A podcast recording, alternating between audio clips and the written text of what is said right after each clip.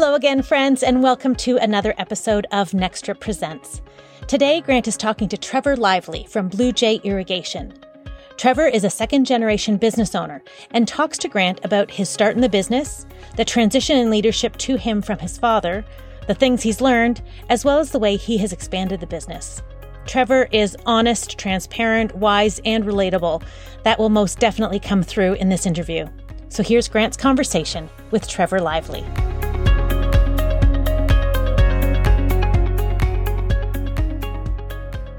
All right, everyone, welcome to today's episode of the Nextra Presents podcast. Sitting across me today is Trevor Lively from Blue Jay Irrigation. Trevor, welcome to the podcast. Thanks for having me.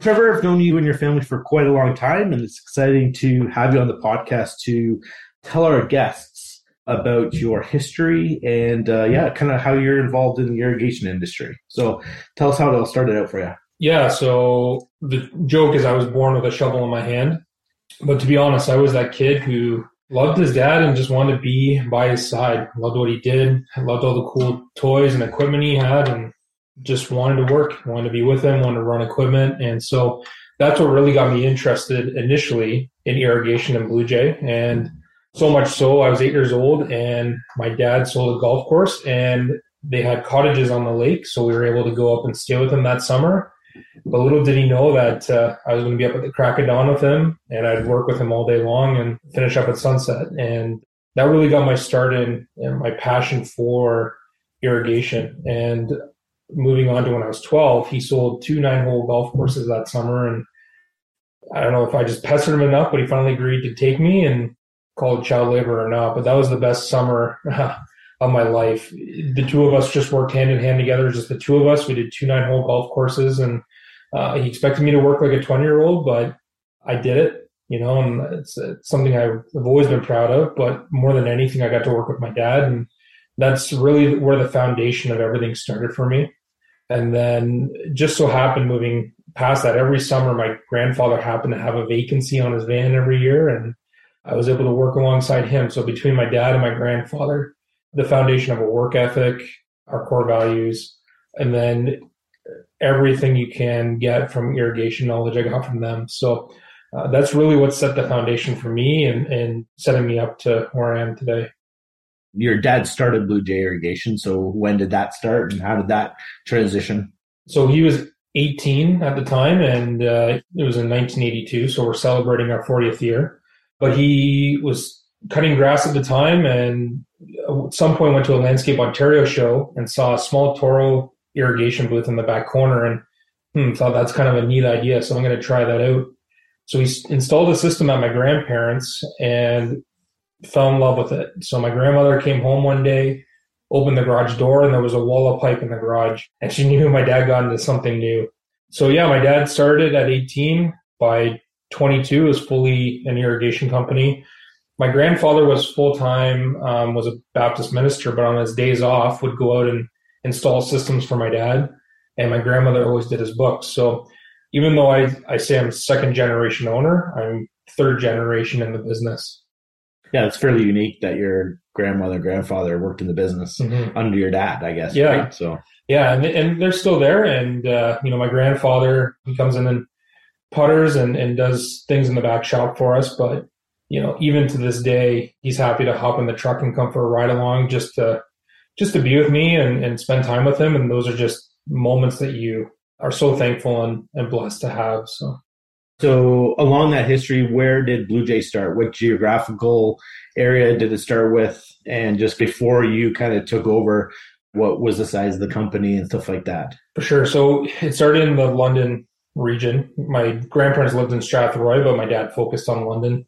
And eventually in the early 90s, he got into golf installation, and that really became his passion and focus. So much so that uh, he eventually had two golf course crews installing golf installations during the golf boom. The issue that happened was they stopped building golf courses and the golf market collapsed. And at that time, he really had to flex in the early 2000s back to a residential commercial focus. In 2011, we were about three service technicians, one install crew my dad's passion in about the mid 2000s really changed to being focused in on our church And so Blue Jay was not really a focus or something he was driving and growing. And, uh, but in 2011 was kind of when I stepped in and really wanted to see Blue Jay grow and thrive. And so from 2011 to where we are today, we've gone from three techs and an install crew to three locations now. We have just over 65 employees. We service over 5,000 customers now. Yeah, so we're going to talk about a little bit about that growth there, but I want to go back to a little bit about did you always want to take over the business? Was that always a dream that you had to take it over from your dad? It's interesting. So I still have project board from my careers class in grade 10, and it was all about Blue Jay. The timeline is definitely different than what actually happened, but uh, it's very neat to look at that and see where my passions lied, what I, how I thought things were going to go, where I thought my focus would have been, which in my early 20s definitely thought it was going to be install focus, golf focus. Because growing up with my dad in golf, it still was a passion even for myself. But to see how that totally shifted when I got to college and really dove into sales and managing the operations team, things definitely took a different turn. But I would say yes, my focus always was to be alongside my dad in some capacity, growing and driving the business forward. Okay. Post secondary education was? So I went to Fanshawe College. I got a business diploma and then I had a teacher recommend me into uh, the marketing management program. So I went back and got that certificate. Okay. So obviously helpful in the growth of Blue Jay yeah. as well when you did that. So 100%. Yeah. Okay. So the first part of this is about how to change ownership because we have a lot of even our own owners right now are looking at how to sell a business and, and a lot of people are asking how to transition that into that next generation. So how did those talks start? How did that whole conversation happen about you taking over the business? For sure. So, you know, I had a passion for growing Blue Jay. I was wanting to drive it forward. And we have had some past experiences and, you know, different, you know, Blue Jay tried franchising at one point and some different multi location attempts, but kind of realizing that's how I wanted to grow, but I didn't want to take the same approach. Uh, I worked with our business coach and we developed our joint venture partnership program that we wanted to implement. So, uh, took that vision to my dad, uh, just really shared this is how I th- think Blue Jay needs to grow. And so we opened up kind of the, the holding company and our first partnership together. But at that point, he allowed me to partner with him in that venture. And that was my start into ownership. And then later on, I really wanted to have ownership in London in our head office and I started the discussion. What would that look like? And then my dad got sick and was diagnosed with cancer. So it went from a conversation and just kind of organically talking about it and approaching it to, okay, we got to get this figured out and figured out today. Mm-hmm. So definitely presented some challenges. One, you're rushing, you're not making necessarily clear, thoughtful decisions. Yeah. On top of that, my dad's sick. He feels like garbage and yeah. you're not clear minded in some of the thinking. So there were some there were some difficult things we had to discuss and maybe not necessarily went to the degree we should have in those discussions. The other thing would have been maybe discussions that we just weren't able to have with the timeline and I was having to basically have those discussions after everything happened and my dad passed with the family, which definitely put some barriers between me and my family, just kind of getting through that process. So my biggest thing I, I really recommend to anyone who's thinking of, you know what, even if you're not thinking of passing on to the next generation, everyone should have a strategic plan that if you were hit by a bus tomorrow, what would happen? Because the worst thing you can do is set up not only your family, but even your team and how are they going to carry things forward if something tragic happens. So I'm very big on pushing people to have that strategy and that strategic plan. If something were to happen, how does the business move forward? What does the transition look like? Second generation transitions are tough, but it's even tougher if it's uh, forced. So. Mm-hmm. So speak to you kind of give a little bit of wisdom there, but if there's a young person out there right now looking at having starting that conversation with their parent or you know maybe a, some sort of relative you know what advice would you give them who should they bring into those type of conversations mm-hmm. like if you were to do it all over again and your dad wasn't sick at the time what would have been the most ideal situation? How would that would have played out? For sure, the best thing my dad and I ever did was get a business coach to help with that dynamic between the two of us. So I recommend first and foremost a mentor, coach, but someone that's not just for you, but someone that respects the parent that you're you're looking to transition with, so that uh, it's a very it's almost like a mediator type conversation. Beyond that, you gotta push, but don't push too hard. This is their baby. They've built this thing from the ground up. It's almost their their other child. It's a very difficult conversation. They don't like having it, but you need to continue to push and push and have those discussions. But at the same time, it is not worth ruining a relationship over. So be cautious, tread lightly, but at the same time, don't let it just go. Mm-hmm. But at the same time, where's your identity lie? Is it in a business that's not yours that your parent actually started? I think that was one of the biggest realizations I had to come around with was I almost had more identity in Blue Jay when I was younger than my father even had. even though it wasn't mine, right? But I was so proud of it. I wanted to be a part of it, wanted to make that difference that uh, it was almost too consuming. So, where does your identity actually lie? If it wasn't to happen, what would you go do? Would you go start your own company? Would you go work for someone else? I think you need to come to terms with that first to truly understand why is it you want this company?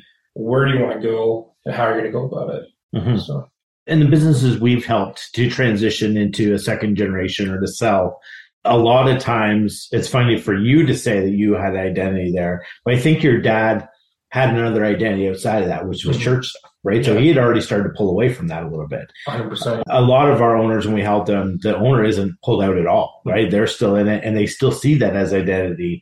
So for the next generation owner buying it, that is the toughest thing, right? Because there's lots of things going on in the owner's head that they started this from scratch and letting it go, and and it does create a lot of emotions that go with that with those conversations. So it was some really good advice for there. And the one thing I respect my dad for is, and some of the second generation might not like me saying this, but I never was handed anything. It was always I had to work for it. Mm-hmm. So I never had tuition for school. I was given a job.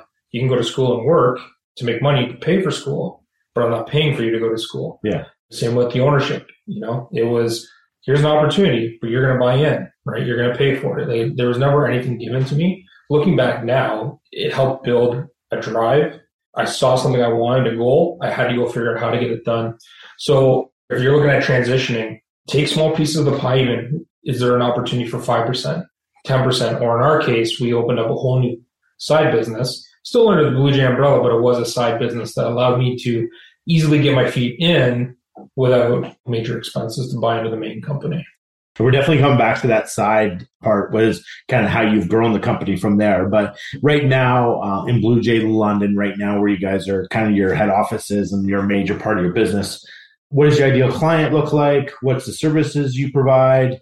Just give us an overview of where the company is right now. So we're very focused on service, irrigation service, and that's mostly residential and commercial. Revenue wise, 50 50. Obviously, more residential customers than commercial, but revenue wise, about 50 50. We do irrigation installation as well, residential, commercial. We do a little bit of golf work for the golf courses that just don't have irrigation techs on staff.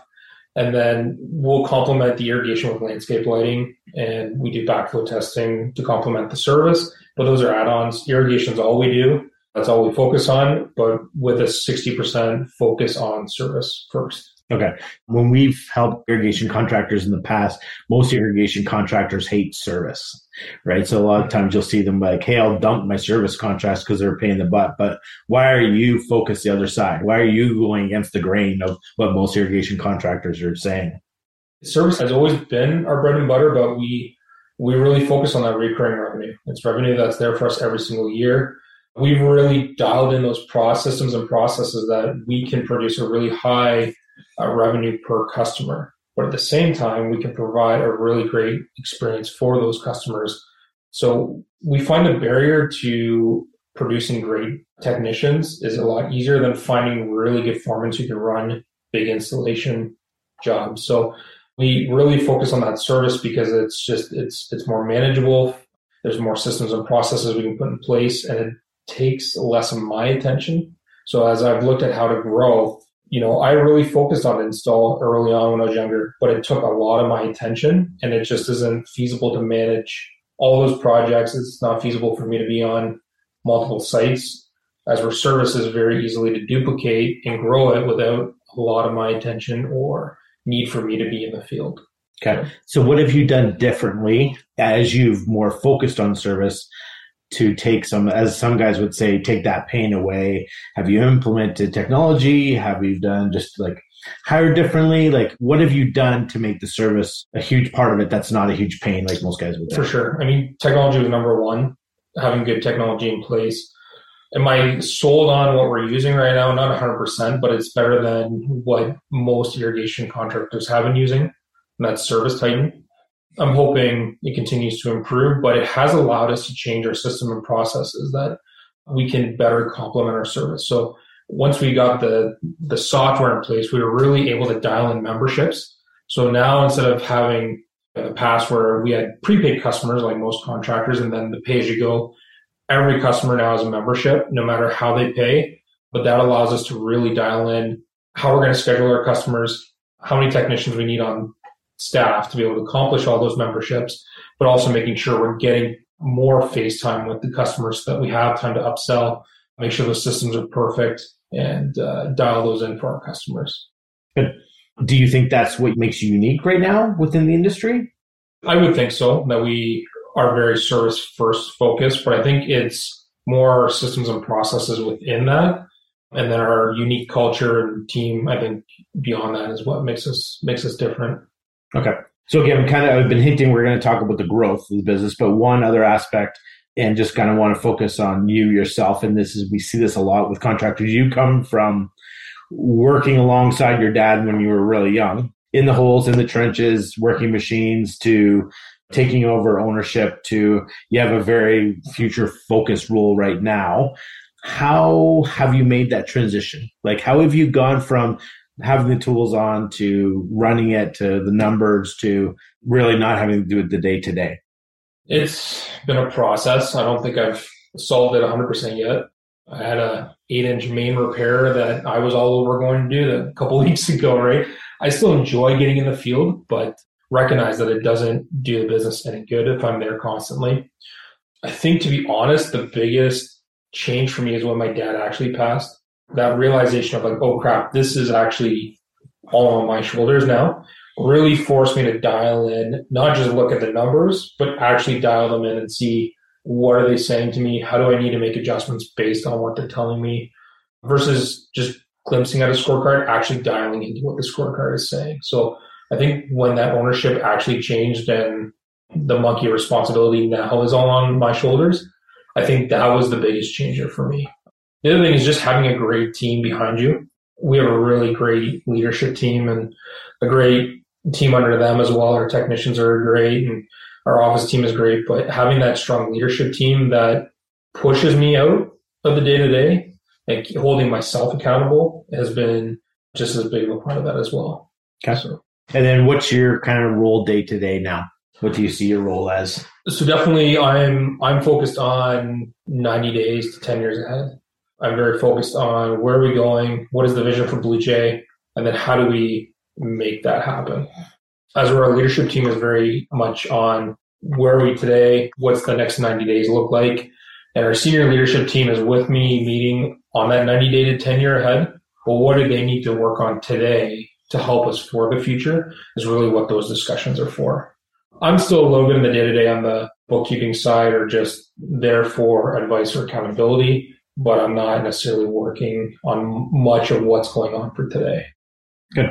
Most of us are great technicians and a lot of great technicians have a struggle moving into that ownership role right? And you've seen that in you know peers that you that you look at and, and that you see and stuff like that. So but yeah that's a great explanation of how you can move that through. So anyways we're going to take a quick break here from one of our sponsors. And then after we get back we're going to talk about the next growth opportunities that blue jay has taken Hi, friends. I'm just interrupting the conversation to tell you about today's podcast sponsor, Jim Pattison Lease. We are so grateful for partners like Pattison who we can recommend without reservation to our clients and friends. Wendy Ladd has been part of our lives for years, making each vehicle or equipment purchase so much easier and less stressful. She is definitely someone you need in your contacts list. One of the many benefits of Jim Pattison Lease is their online reporting system. It is effective and easy to use, and a great way to manage your fleet of light duty cars and trucks. The reporting system offers a detailed tracking system that generates useful fleet analytics, including monthly fleet activities, cents per kilometer reporting, maintenance history, and fuel expenditures. In addition, you have access to alerts regarding vehicle expenses in excess of authorized limits. The online reporting system is available 24 7 for easy access that matches your work schedule. You can organize your fleet of trucks and cars according to your unique reporting requirements. Their team of lease and fleet experts can arrange to meet with you periodically to conduct a fleet assessment and make suggestions and recommendations to improve your operating results. To see how their full leasing solution, including powerful reporting, can help you, contact Wendy Ladd at 416 417 5233 or wendy.ladd at jplease.com. And now, back to Grant. All right, welcome back, everyone. Yeah, just love to thank our sponsor, Jim Pattison Lease, for helping us out and uh, being a long term sponsor of this program. So, if you've just joined us, we're here with Trevor from Blue Jay Irrigation. And uh, Trevor, we kind of hinted at it, but uh, I think it's very unique how you have taken a new concept in our industry, I'd say, and you've grown to multiple locations. So tell us what the first location and kind of how you did that and, and kind of what that looks like in structure. Yeah, so I mean, the real need came from it 2016. I remember the Liberal government was talking about getting rid of our overtime designation I just couldn't fathom. There's some bigger customers, not necessarily in the GTA, but just outside the GTA, and I couldn't fathom paying overtime to drive to these customers, or even having to ask our team to spend the night. So my mind instantly went to, so how do we accommodate and look after these customers without having all that drive time? And we had some friends that we had met from past business opportunities that we had looked at and uh, always discussed, you know, the they potentially want to get into irrigation and what would that look like? And nothing ever materialized over the years, but eventually I reached out to them and we had a discussion about opening a location in Niagara Falls and we had an opportunity to acquire a customer list at that time down there as well with a technician. So it would set it up for um, some initial success right from the get go. So we went ahead and opened that. The way the structure is, we have we set up each location as a joint partnership. So they own a percentage of the business. We own a percentage of the business so that uh, they have ownership. They want to drive it forward. They want to see it succeed. They're willing to go the extra mile, but they get to share the reward. So it's not just an area manager and necessarily maybe they get a bonus at the end of the year. They're not just creating value for themselves today. They're creating value for them 10, 15, 20 years down the road when we eventually look to retire and we can sell the business. So there's there's value in that because they are growing for something for them that's bigger down the road. Okay. So you talked a little bit about what is the benefit to that local person and then what's the benefit to you as Blue Jay? So I said years ago in the 90s, my dad did try franchising. I've seen other franchise systems and it rewards the franchisor, but the franchisee struggles. And at the same time, there's not a lot of control for the franchisor to manage that brand. And our reputation is one of our most important things at Blue Jay. We've spent 40 years building it. It takes 30 seconds to wreck it. So moving forward, I wanted to make sure we could grow, but at the same time, I still have the control of maintaining our brand, making sure that uh, the people in place are respecting the history of Blue Jay and want to drive it forward with us together. We're going together, not uh, separately. So that's where I thought by having the joint venture partnership, they have their own business. They're responsible for the day to day. They're driving it forward, but at the same time, I still have the control of making sure that they use our systems, our processes, or make uh, taking care of our customers. They're service first focus, not install first focus. Mm. So that install gets tempting, but we got to get the service work done first before we go to that install. So just making sure that those little things too are taken care of. And then at the same time, for us, we're not having to worry about what's going on in the day to day of the operations. That's their responsibility. And you look at most contractors, most irrigation contractors, like you said, they're typically technicians first. They're not usually business owners. So why not put them in a place where they're set up to succeed, which is let's be an operator within an operations business. We'll worry about scheduling, finances, administration, sales, so that we look after the administrative burden. They're just worried about the day to day, making sure that their team's set up for success and that they can complete their schedule and make sure they're taking care of the customers. So, what makes a good strategic partner for you?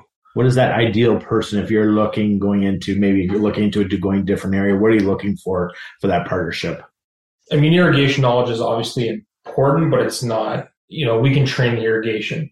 Uh, for me, I'm looking for someone that's driven, very driven, focused, but also has some analytical thought process there too. So they can look at a scorecard, they can look at numbers, and they can make adjustments as they go through. But at the same time, they have to have a drive.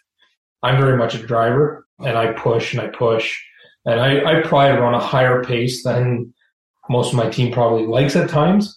But by having that drive, we can accomplish what we've accomplished in a short amount of time. So I need someone in line with that, wanting to drive that business forward, wanting to get the next technician on the road, wanting to get another acquisition under our belt with more customers to continue to grow this year over year.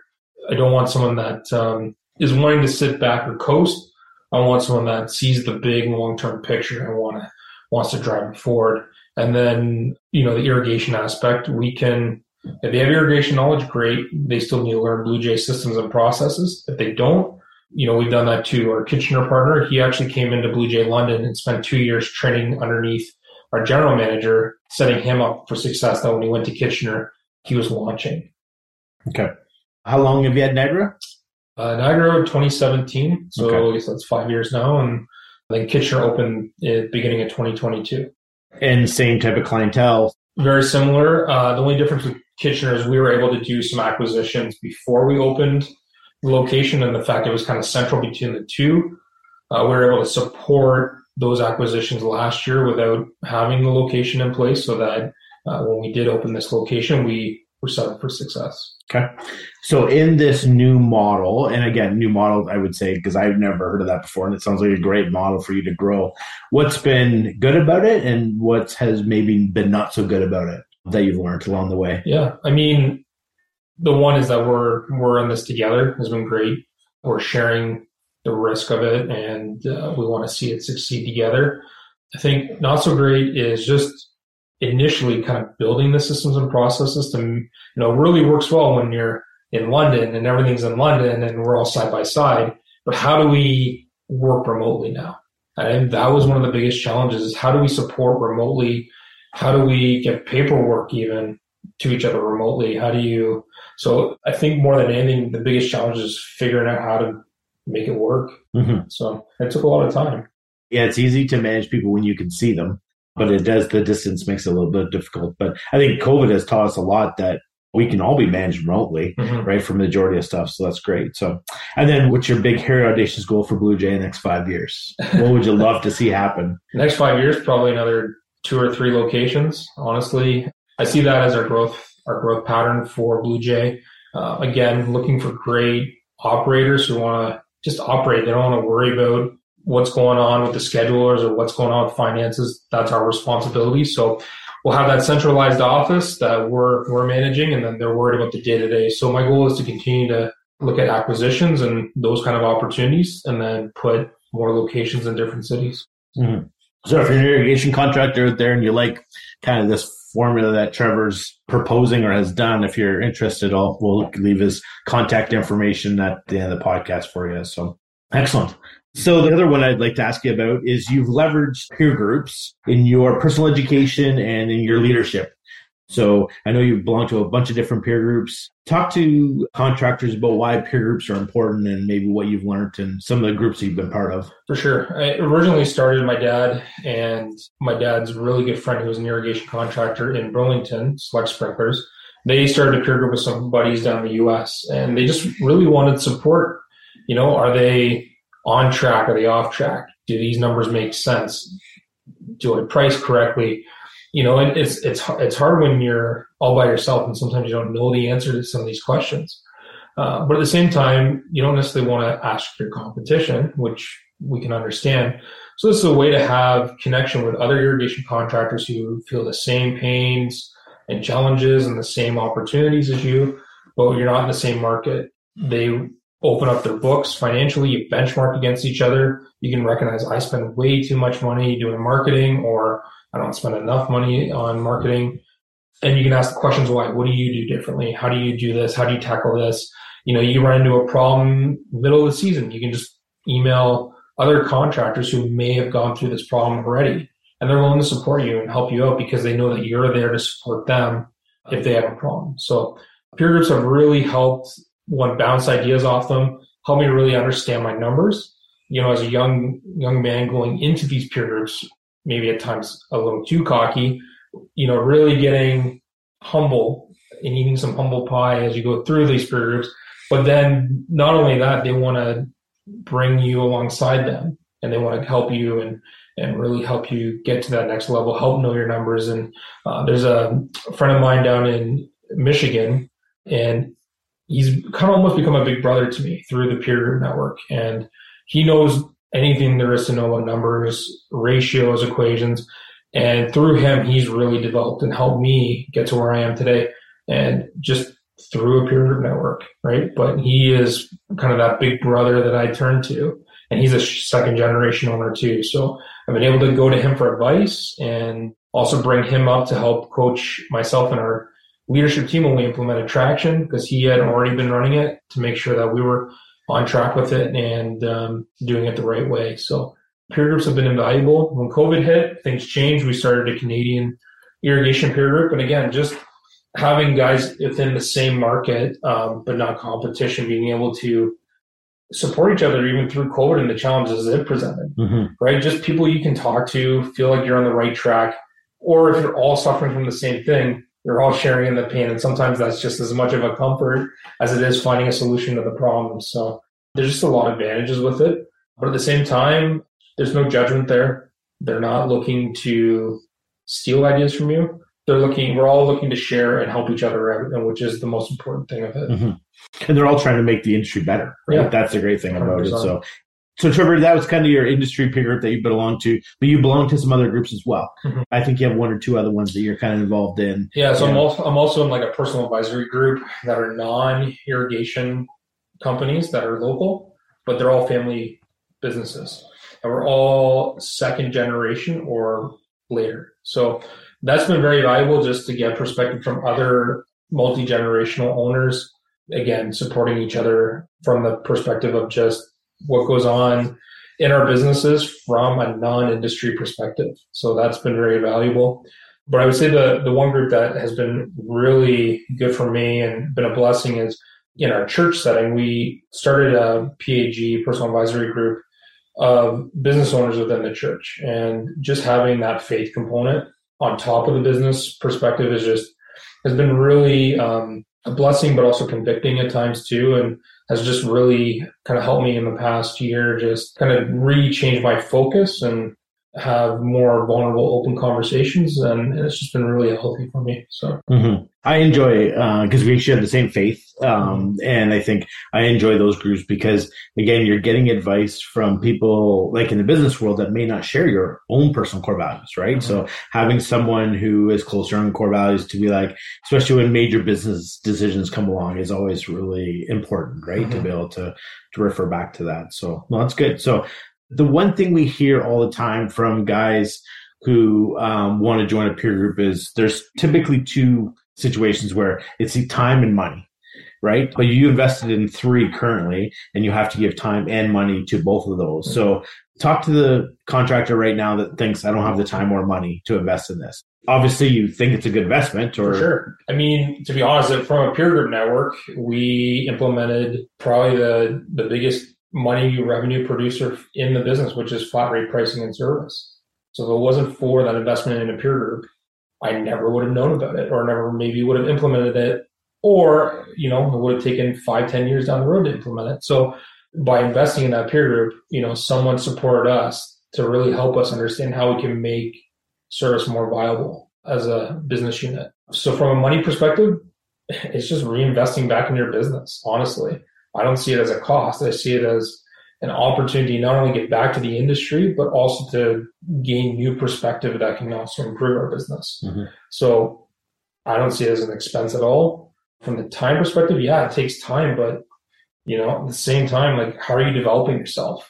I spend a lot of time reading on the weekends and spend a lot of time in peer groups and I have business coach meetings and you know, yeah, it takes a lot of time and yeah, sometimes, you know, I gotta work later or I miss family time, but at the same time, if I'm not developing myself and constantly learning and pushing myself, how can I expect that of my team? How can I expect that of our business?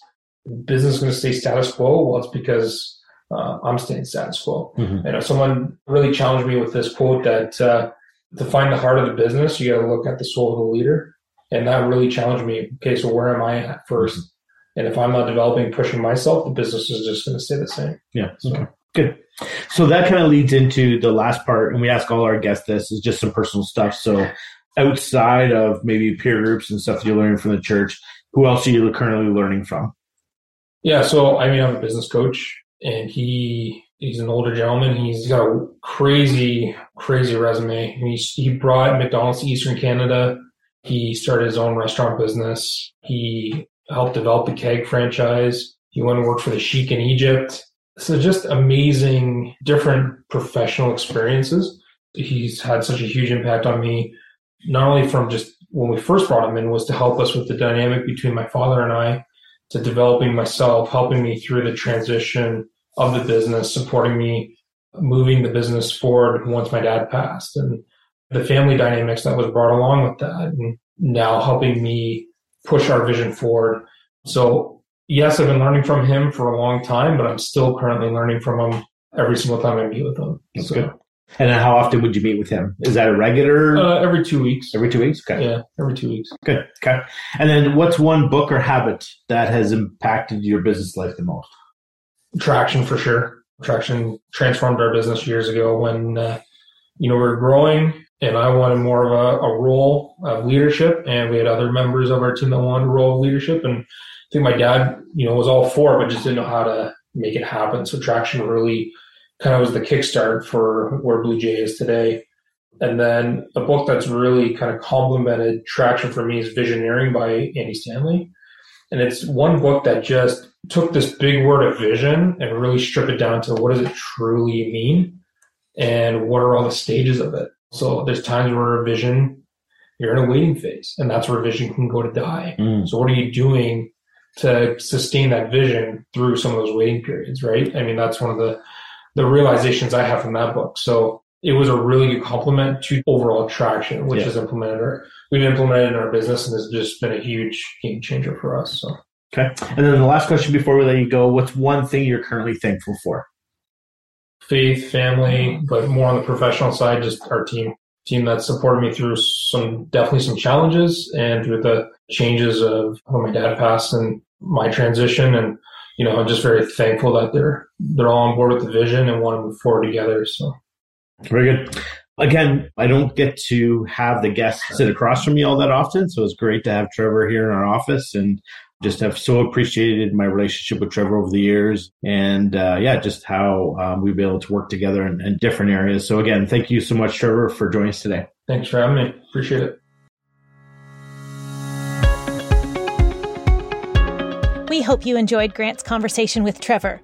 And if you're not convinced of the value of coaching in peer groups after hearing from Trevor, then you should probably go back and listen to this episode again. Trevor is part of our irrigation peer group, and the group is accepting new members. The peer group is made up of innovative, creative thinkers like Trevor who want to help and challenge each other to improve their businesses and themselves. At each meeting, which are sometimes online and sometimes in person, we discuss financial benchmarking, HR issues including compensation structures, identifying ideal clients, and employee training. For more information, visit our website at nextraconsulting.ca and click on Services. Thanks for listening. We'll see you next time.